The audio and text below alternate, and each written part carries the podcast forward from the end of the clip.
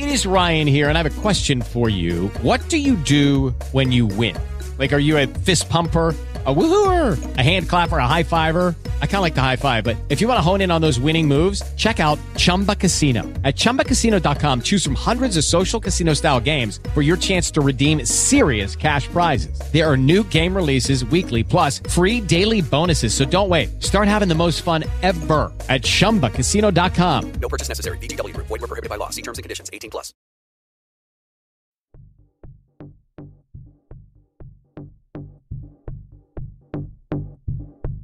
Welcome to The Artistic Spot, a podcast about art, talent, and entrepreneurship, where you are also the artist. And now, your host, Jose Rodriguez Marmol. And this is how we welcome you to Artistic Spot, a podcast about art, talent, and entrepreneurship, where you are also the artist. In Artistic Spot, we're actors and actresses of our own movies, singers of our own musicals, and writers of our own books. In Artistic Spot, you're also the artist. Artistic Spot is brought to you by JJ Arts and Design Productions from Orlando, Florida. They also offer art workshops for kids, adults, so they can discover the artist within. Orlando Fine Arts Academy is now enrolling for its Summer Camp 2019 for kids, and along with MTI Theater International Productions, they're bringing the 2019 production of the Lion King Jr. musical and Frozen Jr. this summer. Do you want to know more information? Just go ahead and follow them on social media, Orlando Fine Arts on Instagram, or just go ahead and sign up on the website www.orlandofineartsacademy.com. So, no further ado, we spoke that in Artistic Spot, we're actors and actresses of our own movies and singers of our own musicals. And speaking of which, we have a very special guest tonight. He's joining us live from Davenport, Florida. Today, we have a very special guest, Preston Ellis who is an actor, he's a singer. So we are going to talk to you guys, our audience, a little bit about his career and about Preston as a person. So this is how we welcome Preston. Thank you, Preston, for accepting our invitation to Artistic Spot. Of course. Thanks for introducing me. Uh, quite an intro there, buddy. I appreciate it. So I'm going to give you a round of applause because we appreciate you being part of our story. I certainly love praise. I, I won't turn it away. So, Preston, now talk to us a little bit about who you are. Who I am? Okay, we're not going to start with a career. Just me as a person. Uh, I am a Scorpio. I am from New Orleans, Louisiana. I spent four years at Elon University, nine years in New York City before moving down here with my wife. But pretty much, I'm I'm a people pleaser, um, easygoing. Not a lot really bothers me. I'm a very passionate person. Obviously, to be in this industry, you have to be. You also have to be a very sensitive person. So those two uh, two things constantly clash within me. But pretty much, I'm just somebody who wants to enjoy life. My dad always told me uh, as a kid you know, do what makes you happy, and I've pretty much imbibed by that my entire life. Uh, and as you can see, that's that's what I'm doing right now. I told Jose right now. Um, obviously, I'm I'm in the midst of like several different projects, which is both very exciting and very stressful. But that's the way that my life, my wife and I like to lead our lives. We like to keep it exciting. We like to keep it fresh. We like it to be unpredictable. And that's what makes life really interesting and really fun. And like I mentioned, also very stressful. Of course. And you mentioned something which is really important that your dad told you to do whatever made you happy. And you're now doing it. And you said that you have several projects on the table, around seven at the same time. So talk to us a little bit about that because we know that Preston is an actor. He's also a singer. You have been in musicals. You have a podcast, which we're going to talk about in a few minutes. So talk to us a little bit about how that acting career starting for you. Definitely. Before I get to the acting uh, career, I'll get the boring stuff out of the way first. Stuff that you guys probably aren't interested in. Maybe you are. Uh, about two years ago, I started writing for the National Basketball Association. Uh, I wasn't being paid very much. It was initially for free, and then it became a, a, couple of dollars. The podcasting thing was basically just to make some contacts. And all of a sudden, here, now I'm making a significant amount of money. I'm credentialed at, at basketball games. I wrote for a national syndication called Bleacher Report, which is a subsidiary of CNN and Turner Sports and it's it's just one of those things that regardless of what it is if you put in the time and and you really exercise uh, your investment into whatever that said product is, you can make a living out of pretty much anything. So that's what I do on the side, and that's inevitably, you know, the the regular person job. Whenever the arts uh, stuff falls away, and you really need something concrete to grasp a hold of, that's one of the most important things that I tell to anybody is you have to have a secondary skill, and that's something they don't preach enough in college. You have to have a secondary skill mm-hmm. because things are going to be good sometimes, and things are going to be bad. Things were bad for me for about six months or so, and now, uh, as you just mentioned, they're fantastic contracted at Disney as a full time performer. Uh, I'm working at Theater West End. I just closed one show. I'm putting up two more shows there. Uh, I'm constantly doing voiceovers. Uh, I had two callbacks for Orlando Shakes, hoping one of those lands. A couple of other projects that I can't talk about yet, but just there's there's just it's when it rains it pours and and when things are really difficult it really seems like you're not going to see the sun and it seems like there's no end to your struggle. But at, at the at the crux of that at the end of that uh, you know life just finds a way and, and, and you find whatever it is you're seeking. If you put in the work if you put in the investment if you remain positive I, I just feel like everything happens for a reason and with that being said, the next year is going to be very good to me, and then I'm probably going to struggle again. Uh, just a very quick story. One of my friends in New York City, I'm going to name drop here if any of you know who he is. His name is Jose Llana. He did three Broadway, original Broadway shows back to back to back, bought himself a really nice condo in Chelsea, and then for three years could not book anything. Wow. There's another girl um, at Finding Nemo the musical who was in two Broadway shows back to back, and very similar. Couldn't book anything for three years. Eventually got herself onto a Disney contract uh, on a ship, and now she works at Disney full time. She's been here, I think, for for five years. So the struggle is always real, but I try to always remain positive and I never stop working. And I think that's the most important thing is just being positive and, and you just can't stop. No matter what anybody tells you, no matter how many doors close in your face, you just have to keep pushing through. You mentioned something which is really important is staying positive, but how can you stay positive and have that positive energy and maybe that positive vibe as well when you're struggling. You're mentioning that uh, your friend Jose Llana that he purchased a house and then he couldn't find a contract for three years. So how hard can be for someone to not know what the future beholds for them. When you have everything in your hand and it suddenly goes away, it can happen. But how can you remain calm and on your feet and say, this is just temporary. It's raining, but eventually the sun will come out.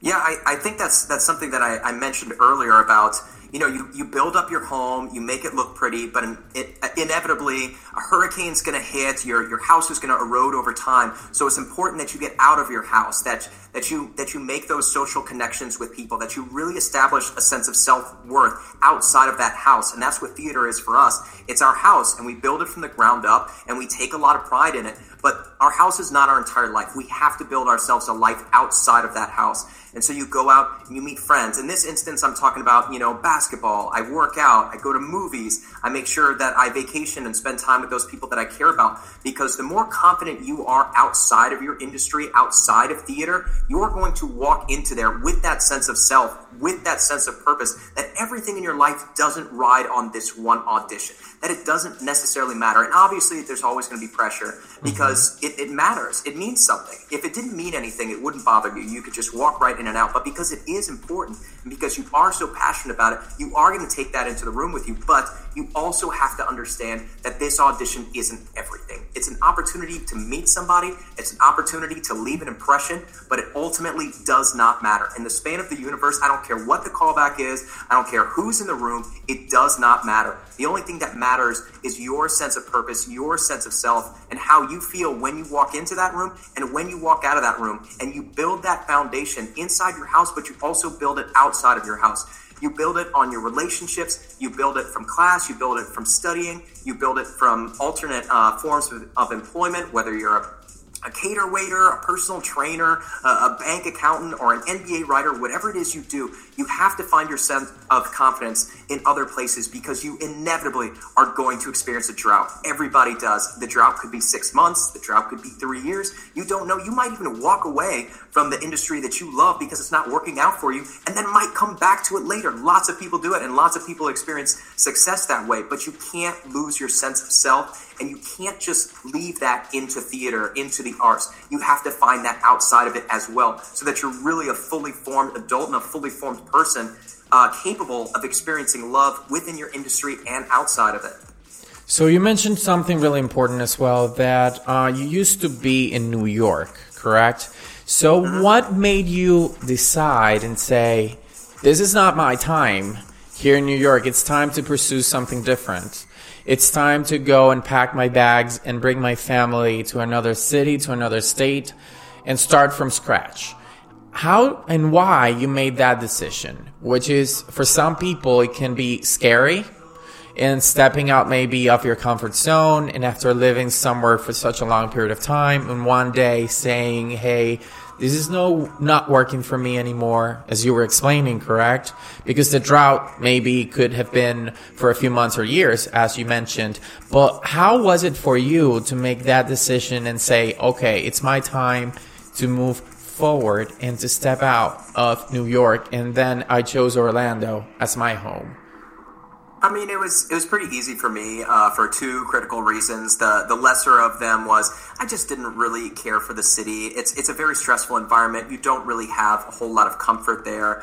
Um, it's it's a difficult way of life. However, uh, it, it is the most exciting place to be in the world. If you want excitement, New York is the place for you. But the most important reason that I really wanted to leave New York, and this is the overriding factor in all of it, is in New York you get paid to leave. You get paid to travel. You get paid to go everywhere except where your home is, where your family is, where your loved ones uh, are, where your friends are. Your friends are constantly changing. Your lovers are constantly changing. Your life is constantly changing. And that's really exciting when you're, you know, in your 20s. But as you get to your 30s and, and you just want to be around the same people, you want to be around the same apartment, you want to be around the same pet, and you don't want to be uprooted all the time, you want to set a foundation for yourself, well, then New York really isn't the place for you because while you might book a Broadway show that could potentially run for 10 years, and who's to say maybe they want you in it for all 10 of those years. Uh, more often than not, you're probably not going to work within the confines of New York, and if you do, it's going to be like a contract here in Orlando. It might be a year, it might be less, so you are always going to be shifting. And that really works for some people. Uh, but for me personally, I really wanted to be around my wife. I really wanted a pet. I was tired of living in like people's basements in Illinois or in people's outhouses in uh, Connecticut. Um, not to say that the housing wasn't appropriate. In, in very many instances, it was really nice. But there's just something about living at home. Not necessarily always living at home, but living at home nine months of the year, let's say. Because when you live in New York City, more often than not, if you are successful in theater, it means that you're not in the city. And that, that can get pretty old after a while, especially when you establish like really meaningful relationships with people you don't want to be apart from. Yes, that's definitely true. So it's finding and just looking forward or having a sense of stability, maybe, which is very Judy was boring. Hello. Then Judy discovered ChumbaCasino.com. It's my little escape. Now Judy's the life of the party. Oh, baby, Mama's bringing home the bacon. Whoa, take it easy, Judy. The Chumba life is for everybody. So go to ChumbaCasino.com and play over 100 casino style games. Join today and play for free for your chance to redeem some serious prizes. ChumbaCasino.com. No purchase necessary. Void where prohibited by law. 18 plus terms and conditions apply. See website for details. Hello, it is Ryan, and we could all use an extra bright spot in our day, couldn't we? Just to make up for things like sitting in traffic, doing the dishes, counting your steps, you know, all the mundane stuff. That is why I'm such a big fan of Chumba Casino. Chumba Casino has all your favorite social casino style games that you can play for free anytime, anywhere with daily bonuses. That should brighten your day a little. Actually, a lot. So sign up now at chumbacasino.com. That's chumbacasino.com. No purchase necessary. VGW Group. Void were prohibited by law. See terms and conditions. 18 plus. important for you nowadays. Yeah, definitely. As you get older and you start to think like, you know, at the end of the day, people don't care if I, you know, worked at Ivoryton Playhouse or, or Stages St. Louis. The only per- people that really matter are your very close friends, your wife, your family, your parents, and at the end of the day, you just want to be close to them.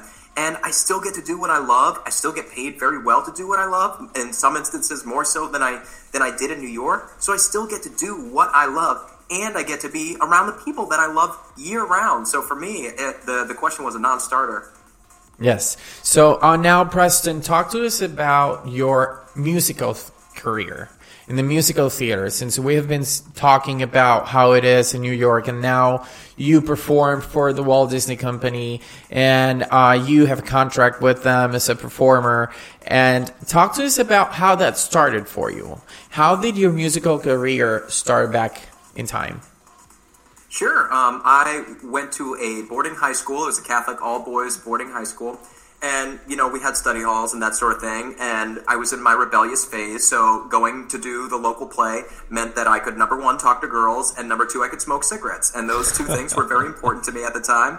And uh, it led me to the University of Southern Mississippi, where I attended these. Uh, these these state competitions, and I ended up winning some kind of award for I don't know standout actor or whatever it was, and I won it back to back years. So I thought, you know what, maybe this is something worth considering. I wanted to go to college for communications, and so one school with a good communications program that I visited was Elon University in North Carolina, and I thought, what the hell, I'll go in for the music theater program too. Got accepted. Uh, the girl who was introducing me to the program just really won me over. She just really sold the program really well. And I didn't do well in the program. I worked really, really hard, but I never got any parts. Um, I, I never got to wear a microphone, as you say, and say lines or sing a song. So I felt really down about myself, but I showed up every day working hard. I told myself I'm going to work harder than everybody, and it's going to pay off for me in the long run. Um, and it did. I, I got my equity card probably like two months out of college. Um, I've probably done, I don't know, probably like 75 musicals, developmental labs, uh, table readings, that sort of stuff uh, in the past 15 years. Um, I did the, the Grease Broadway tour with Taylor Hicks and Ace Young and some other people that you guys might not have heard of unless you're like super nerds like me. Um, I did Hairspray on the Tony Awards. Um, in if you're in Orlando, you might have seen me do Bonnie and Clyde, Hairspray at the Encore Theater at Dr. Phillips. Just did Wild Party. I do um, Finding Nemo. I do Jedi. I do um, Hoop Dee Doo Revue. Some other places I worked. Tuacahn, Stages St. Louis, uh, Ogunquit. Uh, the Lincoln Center was a big one where I got to sing with Kristin Chenoweth and um, oh my gosh, what was the composer's name of Wild Party? Andrew Lippa. Um, I sang with uh, Kristin Chenoweth and what was the guy? Cheyenne Jackson at Dr. Phillips at this Christmas thing. But anyway, if you if you work in this industry uh, long enough, you you accidentally stumble into really really cool gigs, and I've had my fair share of them. Um, and it's just been it's been super rewarding. And like I said, there's been really down years. There's been really tough times where I wonder like, what the hell am I doing? Yes. And there's been other years where I feel like a superstar. Like I remember 2014 for me specifically was a year that I could not stop working and landing high profile gigs. And for every year like 2014, you have a 2013 when you don't necessarily do as well. So I, I definitely feel like really proud of my career, and I feel like it's going in a really good direction right now. I'm having a, a really good season right now, um, and I, it's just been a lot of fun. And I know that a lot of people listening might be like really eager to enter this career and to do some of these things and experience some of these things. And I know a lot of people will tell you if you can love anything else, do it because this one is not going to be fulfilling long term for you. And I totally, wholeheartedly agree with that. If, if you want like lasting success and stability, this is not the profession for you. But I will say there is no other profession out there that is as exciting as this one, for good and for bad. So if that's the kind of life that you're looking for, then this is a, a life of like passion and just leaving it out all out on the stage. Then this is certainly that career for you. But just understand that it's going to come with its share of difficulties. So, talking about those shares of difficulties, what has been your biggest challenge? Money, um, always money. In New York City, there were years where I think I probably cleared somewhere between like fifteen and twenty five thousand dollars because you'll you'll get this big show at Gateway Playhouse where they do a lot of pre Broadway runs. It's kind of like a, a sister to Paper Mill, and you're like, oh my god, I'm I'm in Little Mermaid at Gateway Playhouse, and my agent's gonna come, and all these casting directors are gonna come. Meanwhile, you're making like between three hundred seventy five and four hundred fifty dollars a week if you can sublet your apartment. If you can't sublet your apartment, you're probably paying like I don't know, nine hundred to twelve hundred dollars just for your room. So you're not even making any money if you're on the road. Um, so it's just it's just difficult. And then when you're not doing that, you're catering, making anywhere from like eighteen to twenty five dollars an hour for probably a five hour gig. So that's probably around a hundred dollar day. And if you get like five of those in a week, that's still only five hundred dollars when you're living in New York City, the most expensive place in America. So it's it's just very difficult to get by, and you just have to manage your expectations in terms of quality of life, where you can eat out. I, I think I went my first nine months in New York living on an air mattress in my ex girlfriend's apartment, who was living with her boyfriend that she had cheated on me with, but I Oh, didn't wow. have enough money to move out. Um, I was on an air mattress before bed. I, I would wake up at 4:45 every morning to go to personal training at Equinox. Then I would audition. Then I would train from 4 to 8 p.m. I'd be home by 8:45. I'd be in bed by 9:45. I would just watch on my computer like two episodes of um, Arrested Development, and then I would get like six and a half, seven hours of sleep, and I would go back at it. Never went out to eat, never went to see any theater, never did anything fun for myself. That was my life every single day for I want to say like I don't know seven to nine months in Bay Ridge, Brooklyn. With which, if you know Bay Ridge, Brooklyn, is probably about an hour fifteen commute just by train to 42nd Street and where all the auditions are held. So that was probably the hardest time uh, in my life for obvious reasons, not just the money, but also for this the circumstance. It feels like you're trapped. It feels like you're stuck. It feels like you can't escape. It feels like there's no light at the end of the tunnel, um, and and you just like are questioning every decision you've ever made. But if you if you stick to it and and you manage to come out of it and rise out of it, the next year was was very very good to me. So it's it's just those series of ebbs and flows that make this profession the most difficult one, uh, but also in many ways the most rewarding. What has been the project you have felt most proud of? Oh God. Um, I mean, th- obviously, there's ones that carry more clout. Those are probably the the ones on television. But personally, the one that I feel the most proud of um, might have very well been Bonnie and Clyde here at the Winter Garden Theater in Orlando. Um, I, I've had an opportunity to play many leading characters, but Bonnie and Clyde is a show that's not done very often, that not many people have seen, and not many people were expecting very much from me or the show. Not many people knew who I was. I was relatively new to the area. Not many people knew who the cast was um, who was performing with me, but we knew what we had. We knew that it was special. And we just carried this like quiet confidence about us. Our artistic director was very new to the area. Not a lot of people knew who he was, so nobody really knew what they were going to see. And when people showed up, they were blown away. We sold out the entire run, um, and it, it was just different from all my other jobs because it meant a bit more. Because my friends and my family all live within Orlando, so everyone who's coming to support you, they're not strangers. They're not the blue hairs, you know, in, in St. Louis who come out to see the local production because they're, you know, t- uh, ticket uh, subscription holders. These these are your friends. These are your family. These are people that you really want to impress. And when you know, like, you step on that stage and you're like, I know that this is a great product. I know that you're going to be proud of me. I know that this is going to, this is really going to surprise people and really blow them away. That's the product that we had with that show. And it was also just a great group of people. Like we surrounded each other with love. Everybody was supportive. There was there was never any situations or circumstances that were uncomfortable. There was no uh, unnecessary drama backstage. It was really just a perfect storm of everything just working in fruition to make a really fantastic show. And people still talk about that show. I've pretty much booked all my shows at Walt Disney Company and some outside of Disney Company. Wild Party, which I just did at Theater West End, which I'm very very proud of. I got that job just because the director had seen Bonnie and Clyde. I got my Christmas job at Disney just because the director had seen Bonnie and Clyde. I got Finding Nemo just because the director had seen Bonnie and Clyde. Like all these opportunities that just kept coming to me was because of this one perfect storm of a production that I just luckily fell into. I remember at the callback, I was with my friend David Coterie, who also works at uh, Finding Nemo was also at Wild Party. And that callback took five and a half hours. I think it took four hours before I even read or sang. And at that point, when you're tired, you're working a full time job, you're just trying to make ends meet, and you're thinking, why why am I here? What am I mm-hmm. doing here? This is my entire night. I'm so tired. Like I'm probably not even going to book this and I'm investing so much in it and I'm just spending my entire time just waiting. And that kind of frustration can boil over and it can lead into your callback. It can lead into your product, but it didn't. And everything worked out.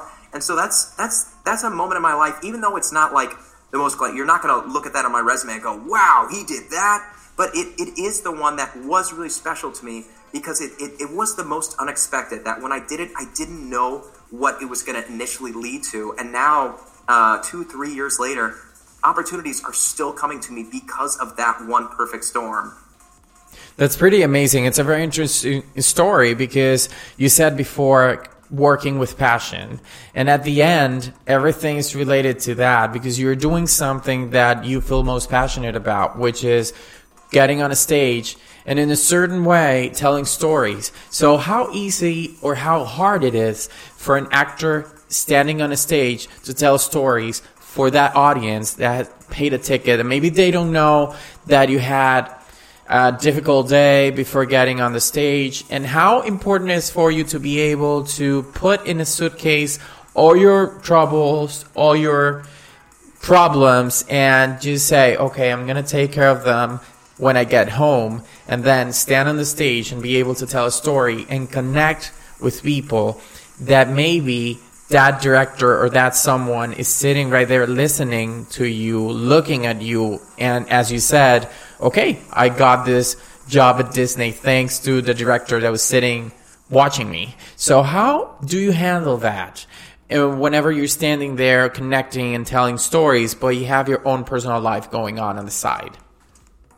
And that is 100% tied to preparation. Once you're at that moment, that Saturday night, when let's say you've gotten into a car accident, you've lost your job, you weren't renewed at Disney, um, maybe you got into a fight with your wife, this perfect storm of, of tragedy that's accompanying you to the theater. That's where all the preparation you did leading up to this moment takes over. And it allows you, you have the confidence that your body is going to do what it's supposed to do. And your mind emotionally is going to translate everything you're feeling and it's just going to emit it onto the stage for you. But if you're not prepared, if you're not confident in the work you've already done leading up to that point, that's where you can steer off course. So that's why it's important everybody when I try to set a tone when I get to a rehearsal. I am ready. I might not necessarily be off book, but I am very, very familiar. I'm close within a couple of rehearsals. Usually, if, if you block a scene, the next time I get to that scene, I am off book for that scene. The same goes for music. If somebody teaches me the music. Hello, it is Ryan, and I was on a flight the other day playing one of my favorite social spin slot games on chumbacasino.com. I looked over the person sitting next to me, and you know what they were doing? They were also playing Chumba Casino. Coincidence? I think not. Everybody's loving having fun with it. Chumba Casino is home to hundreds of casino style games that you can play for free anytime, anywhere, even at 30,000 feet. So sign up now at chumbacasino.com to claim your free welcome bonus. That's chumbacasino.com and live the Chumba life. No purchase necessary. VGW Group. Void were prohibited by law. See terms and conditions. 18 plus. The next time we come across that specific song, that specific 16 bars, whatever it is, I am off book because the sooner that you can get off book, the sooner you can become comfortable, the sooner you can begin experimenting. And once you've gotten to the phase where you are experimenting, where you are making different choices, where you feel confident enough that you are present, that you're not thinking outside of who you are and what you're supposed to be doing, that's that's when Jesus just takes the wheel. That's when you step out on stage, and regardless of how you're feeling, regardless of your mm-hmm. nerves, your excitement levels, or your fears, your anxiety, your body has trained itself. You have the muscle memory within you to just let you take over. And you your mind is so absent from what's happening because once you start singing, once you start talking, the only thing that you can possibly channel is your character, is who you are. And will that performance change? Absolutely. But as long as you are confident in your product and properly prepared, then then your body is just going to tell that version of that story as it relates to you that day. And you don't have to worry like I'm going to forget my words because my wife yelled at me or I'm going to crack on this note because, you know, I got into a car accident. Obviously, sleep preparation is very important. Taking care of yourself, you know, a lot of young kids you'll see like going out and partying. Obviously, you're very excited on opening night, so you know maybe you have a couple of drinks and stuff, and you can you have permission to do whatever you want. But you also have to take accountability. You have to prepare yourself. You have mm-hmm. to take care of yourself. And if you have done those things, if you have taken care of your body and prepared your mind for that performance over the course of rehearsal process, you have nothing to worry about. You'll have some nerves. That's inevitable. We all will. Leading up into that scene, you might focus your thought on whatever has been bothering you that day. But once you step out onto that stage and you start saying those words, your passion is just going to take over. Yes, that's absolutely right. Now, Preston, we already spoke about your musical career theater uh, career in theater. Now, you also have a podcast, which is available on iTunes or whatever podcasts are available, correct? So talk to us a little bit about the NBA podcast because it sounds very, uh, it's not funny because actually it's entertainment, right? But it's like two, two different sides of the entertainment business because you are on musical theater, you have been on TV, uh, you do voiceovers, but now you speak and you write for the Orlando Magic, the Orlando Magic. You have a podcast about the NBA. So talk to us a little bit about that project. And if it was your idea, how did it come to you and what is that you're wanting to pursue? You mentioned at the beginning, it's all about oh, maybe ma- making connections and everything, but what's the goal of the NBA podcast? And w- what do you write about the Orlando Magic and the New Orleans team as well? Yeah, I'll be super candid about this. Um, I guess it was probably three years ago. I started working for free, writing for the Pelican Debrief. Um, I wasn't. I wasn't. Uh, working very much. I had a lot of downtime. I'm very passionate about basketball. So I thought I can talk about my favorite team, the New Orleans Pelicans. Um, and I opened my own podcast and I started interviewing some pretty notable people. And so the team at the Bird Writes, which is a subsidiary of SB Nation, they reached out to me and they started paying me a little. And I started, I created a podcast for them. This is covering the New Orleans Pelicans, where I was born and raised. That's that's the shared connection. And then since I was living in Orlando, there's a site here called Orlando Pinstriped Post, and I was eyeballing all of these different uh, Magic blogs, trying to find one that didn't have a podcast. And this is one that I earmarked because they didn't have a podcast, and they were also under the SB Nation umbrella network. Mm-hmm. So I started writing for them. And then after I started writing for both of them, they started paying me. I continued doing the podcast. I continued talking to influential people through the podcast. The writing is great because it makes you a little bit of money and a lot of people like it. A lot of people comment. But podcasting is really where you get to meet people, you get to talk to people, you get to create relationships. Even though it doesn't pay me anything, mm-hmm. it's it's led me to more relationships than writing ever could. So now I have podcasts for the Pelicans and the Magic, as well as writing for both of them. Uh, fast forward to, or I guess uh, go back in time to August of just last year, 2018, I lost my job at Disney. No explanation as to why, and that's the nature of the business. They mm-hmm. they never they don't have to give you a reason. I, I, went around to all the people around my stage. I said, "Hey, is there anything I'm doing wrong?" And they said, "No, we loved you. Obviously, it's a creative decision, and that sort of stuff happens." So I reached out. Um, there was a, a, job application for Bleacher Report for an editor. I had never edited. I had barely written anything in my life, but I BS'd my way through the interviews. I think there were five interviews. There were essays that I had to write, stories I had to write. It was a really involved process, and I was like, "Man, is this even worth it?" But I got it, and I got four months worth of full time work, paying me better than Disney even did. It came with benefits. It was a great job. It was while the guy was on paternity leave. So as soon as he came back, I was like, damn it, man, I really enjoyed that job and I really want to keep that job. And they were so good to me. Uh, they really liked me that they kept me on as a writer. And so now I'm making really great money for them. And I'll be super candid. I think I made $25,000 last year just writing part time for Bleacher Report and SBNation.com. And I say part time because that's what they pay you for, but I really was working full time for them. Um, but I, I, did that, and then they transitioned me to a writer, being paid very well, getting like one or two articles per, per week, which is another part time job. And all of a sudden, this is something that is very quickly approaching something that could be my job. That could be my permanent uh, full time job. I love it. I'm traveling to Vegas to meet some more people for uh, what's called Summer League, where all the national media members go, uh, the the executives go from each respective organization. It's a great opportunity to watch young players. It's a great opportunity to meet people, and it's just something else that I'm investing my time into. Yes. And that podcasting also led me to voiceovers, and now I've probably done 30 voiceovers. I think in the last year, uh, they range anywhere from like $100 to like $1,500 a pop. And some of them have been pretty notable. And that all came from podcasting. I invested in a really nice microphone. Mm-hmm. I was without a job for a month, so I figured I might as well do this. And then a month later, after I got this job at Bleacher Report, after I was doing voiceovers, I got my Disney job back. so that's just like the, the, that's just the nature of this this stuff. You can't really predict anything. There's that's there's true. no explanation.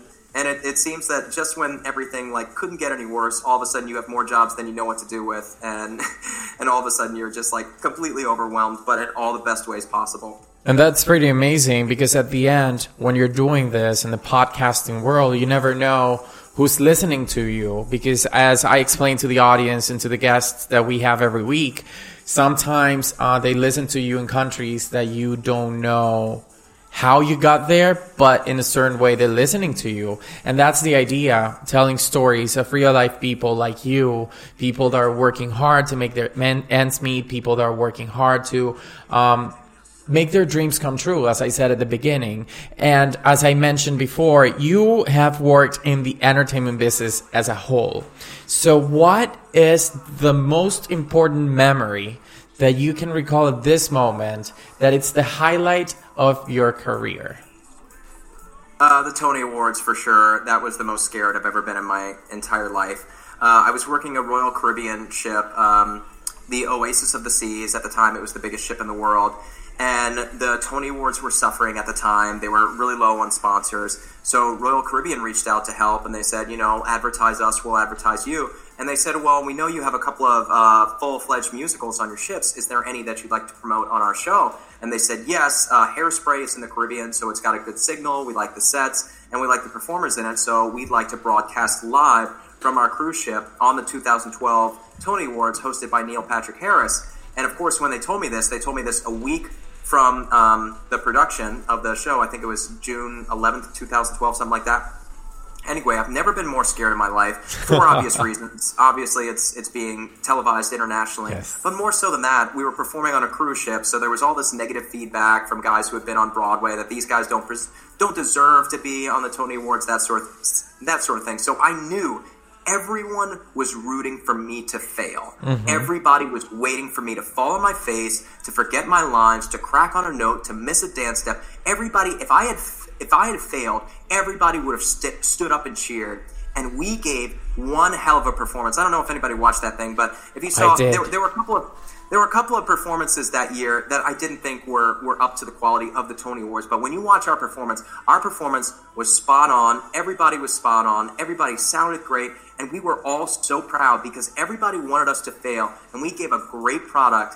And there's there's just something to be said for overcoming that feeling, overcoming that anxiety, rising above it, and just knowing that you know overcoming your fear of failure um, whether you do it by bungee jumping or whether you do it by performing on a stage, like just to know that you have the strength and you have the courage to overcome that fear really is a lifelong, lasting memory that's never going to leave you. And that's one of the reasons why this industry is so special.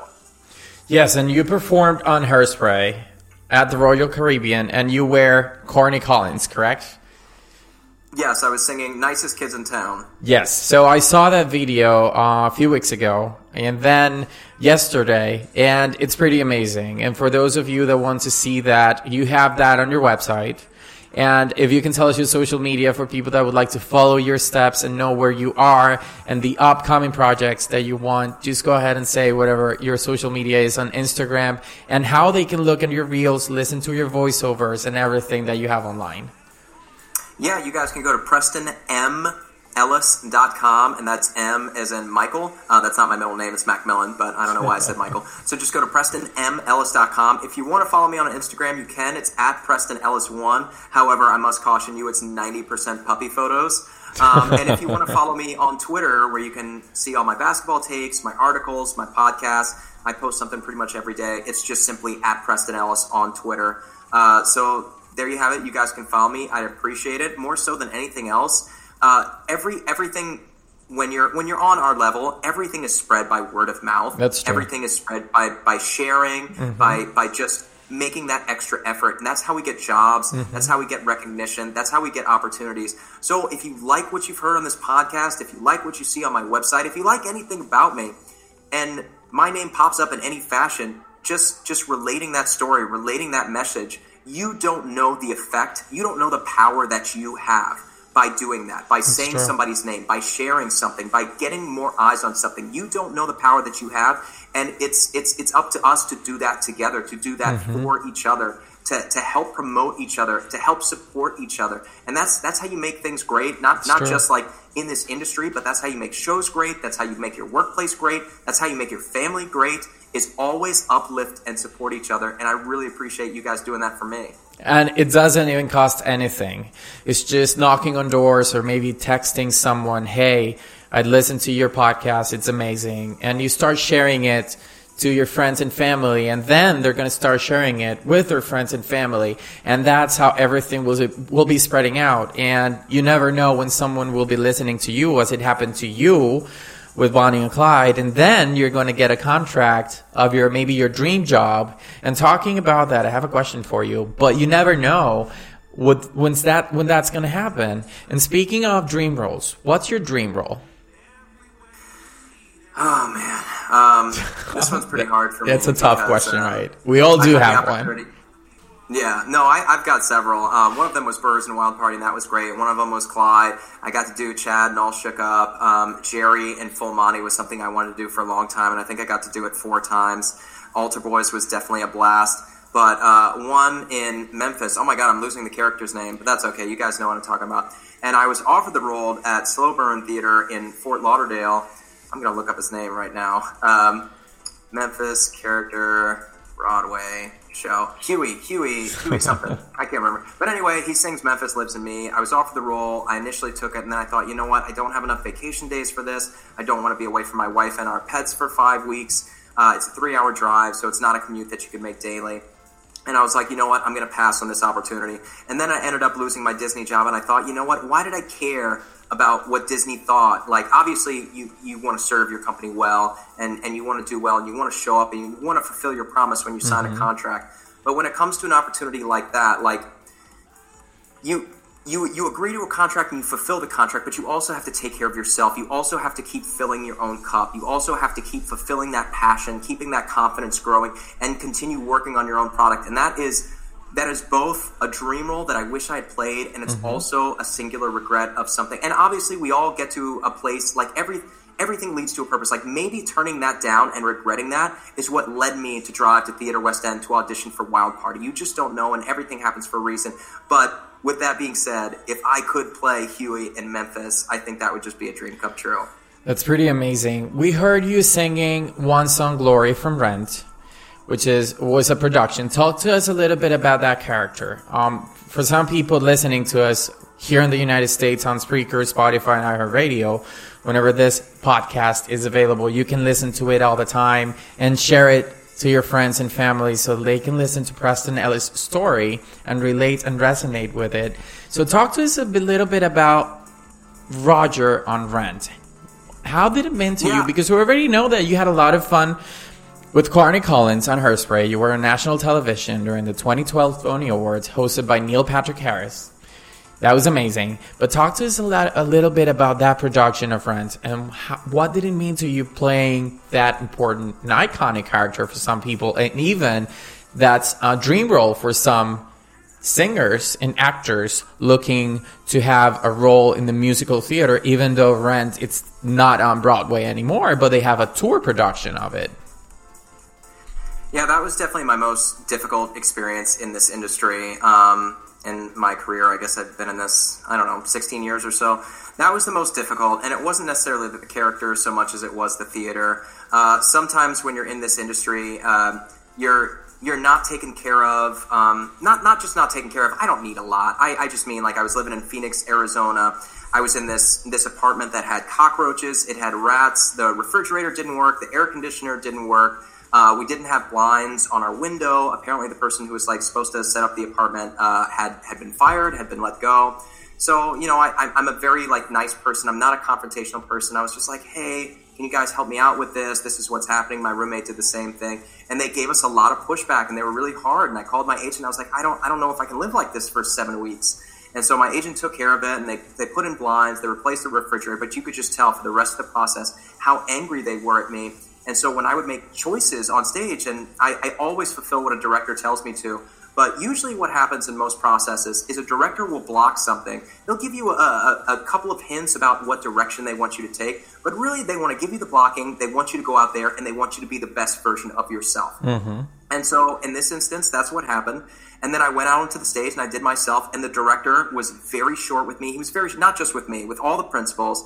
Uh, I think he was having a difficult time in his life, but he was very hard on us. He would yell at us. Um, this is probably more more information than you need to know specifically about that theater. But the point is, not every dream role is going to be a dream role. Not every dream show is going to be a dream show. Not every circumstance, regardless of how much positivity and fun you bring into it, is going to be a positive experience. And you have to mm-hmm. know that. You have to know that it's not always going to be perfect. But at the end of the day, you still have to be positive. You still have to bring your A game. You still have to bring your work ethic. And every time I stepped onto that stage, I gave one hell of a show. I invested everything I had in it. I think I, I made the theater proud for the people who came and saw the show. I gave them what they were looking for.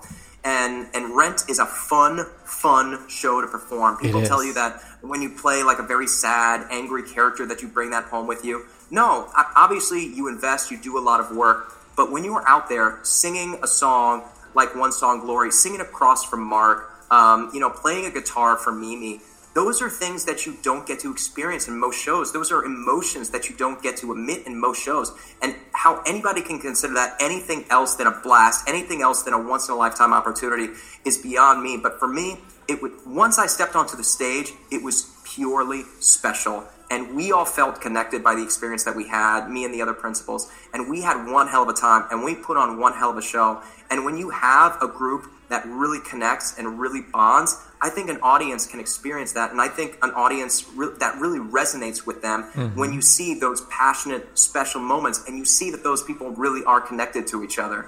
It's true. And speaking of that character and portraying Roger and singing and connecting to the audience, you mentioned One Song Glory and you have that on your website. But I have a special request. If it's possible, of course, because you know that you have to train and all that and warm ups. But is there a way that you can give us just a slight little taste of your voice singing One Song Glory from Rent? I am so sorry. I, I have so many recordings of this. Uh, I would feel weird not doing it with like music or a band or something. I don't even know what pitch I would start on.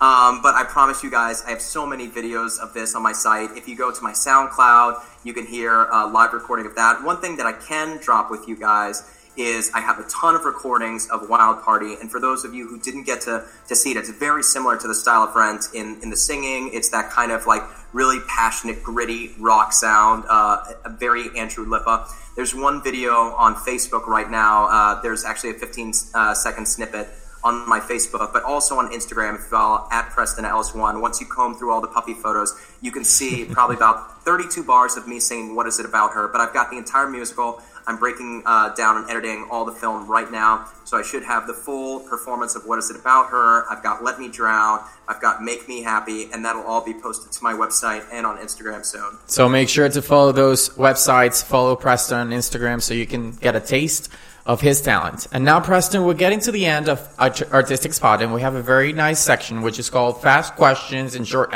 Answers.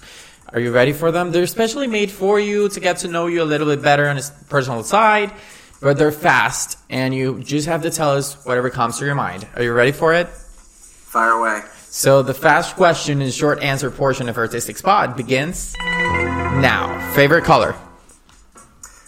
Oh, silver. Flavor? Chocolate. Favorite city? Um, huh. I, I guess I'll say Tick, New. tack, uh, you, you know what? No, I'm gonna say um. Oh, ooh, Vancouver. If you were given the chance to go back in time, who would you like to meet? Um, I mean, he's still alive. I would love to sit down with Michael Jordan for 60 minutes. Wow. Um, I, he possesses a level of intensity and passion that I, I feel is unmatched, uh, a work ethic that is unmatched, and I just I, I just would like to know how somebody how somebody becomes that person if if it's something that's grown and nurtured and created and, and how you show up every single day because that's that's the kind of tenacity I try to show up every day is that I'm going to outwork everybody and I'm going to have my hand in several pots and I'm still going to take care of myself but I'm also going to invest more into what I'm doing than anybody else does and if I do that I will be successful and I feel like he is the crystal clear example of that somebody who had so much stacked against him his entire life and always overcame it and we knew he would. He got to a place where he was so special that we knew he would and I just think that makes him um, I don't know the person that I possibly admire most Favorite song? uh anything by Michael Bolton what a loser I am Favorite Uh, musical? Uh, you know, I God, I'm such a loser. I saw Scarlet Pimpernel in 1998, this swashbuckling pop singing show. Um, I'm trying to think of what his name was. Uh, Doug, Doug. It's it's leaving me, but anyway, it was the first Broadway show that I really really loved. It was kind of like Three Musketeers meets Little Shop of Horrors, and it was just really really enjoyable. And I would love to see it again, but nobody does it. What's your favorite artistic spot? What do you mean my favorite artistic spot? This is my favorite artistic spot. There you go. See, and we give you a round of applause for making it through the final question, short answer portion of Artistic Spot.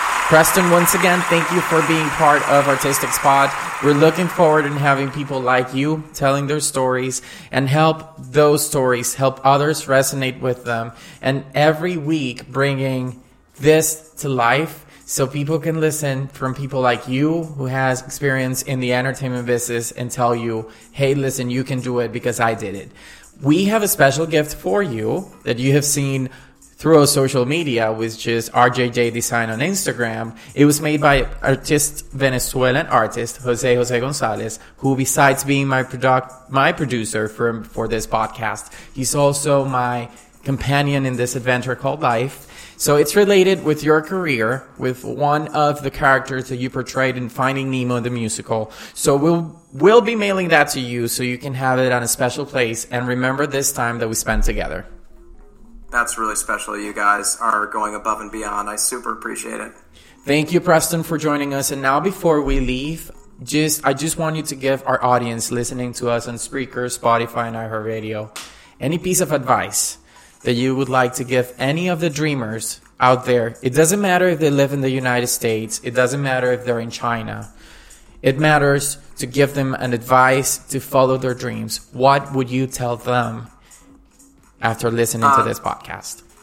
Obviously, work ethic is paramount, but what I would say, first of all, is be happy, take care of yourself, be confident, and that has to exist outside of this realm. You have to find your own self of worth, your own sense of worth. You have to find what makes you special outside of being on the stage, because otherwise you're going to live a very long and very lonely and maybe successful life. But at the end of the day, all that matters is being happy and feeling valuable. And if you feel those things, then you are really going to enjoy your life, not just on stage, but also off of it. Uh, so many of us invest so much in the jobs that we get, in what we do on stage, on what we're proud of on stage. But at the end of the day, that's just such a small snippet of our life. Really invest in yourself, really invest in your relationships.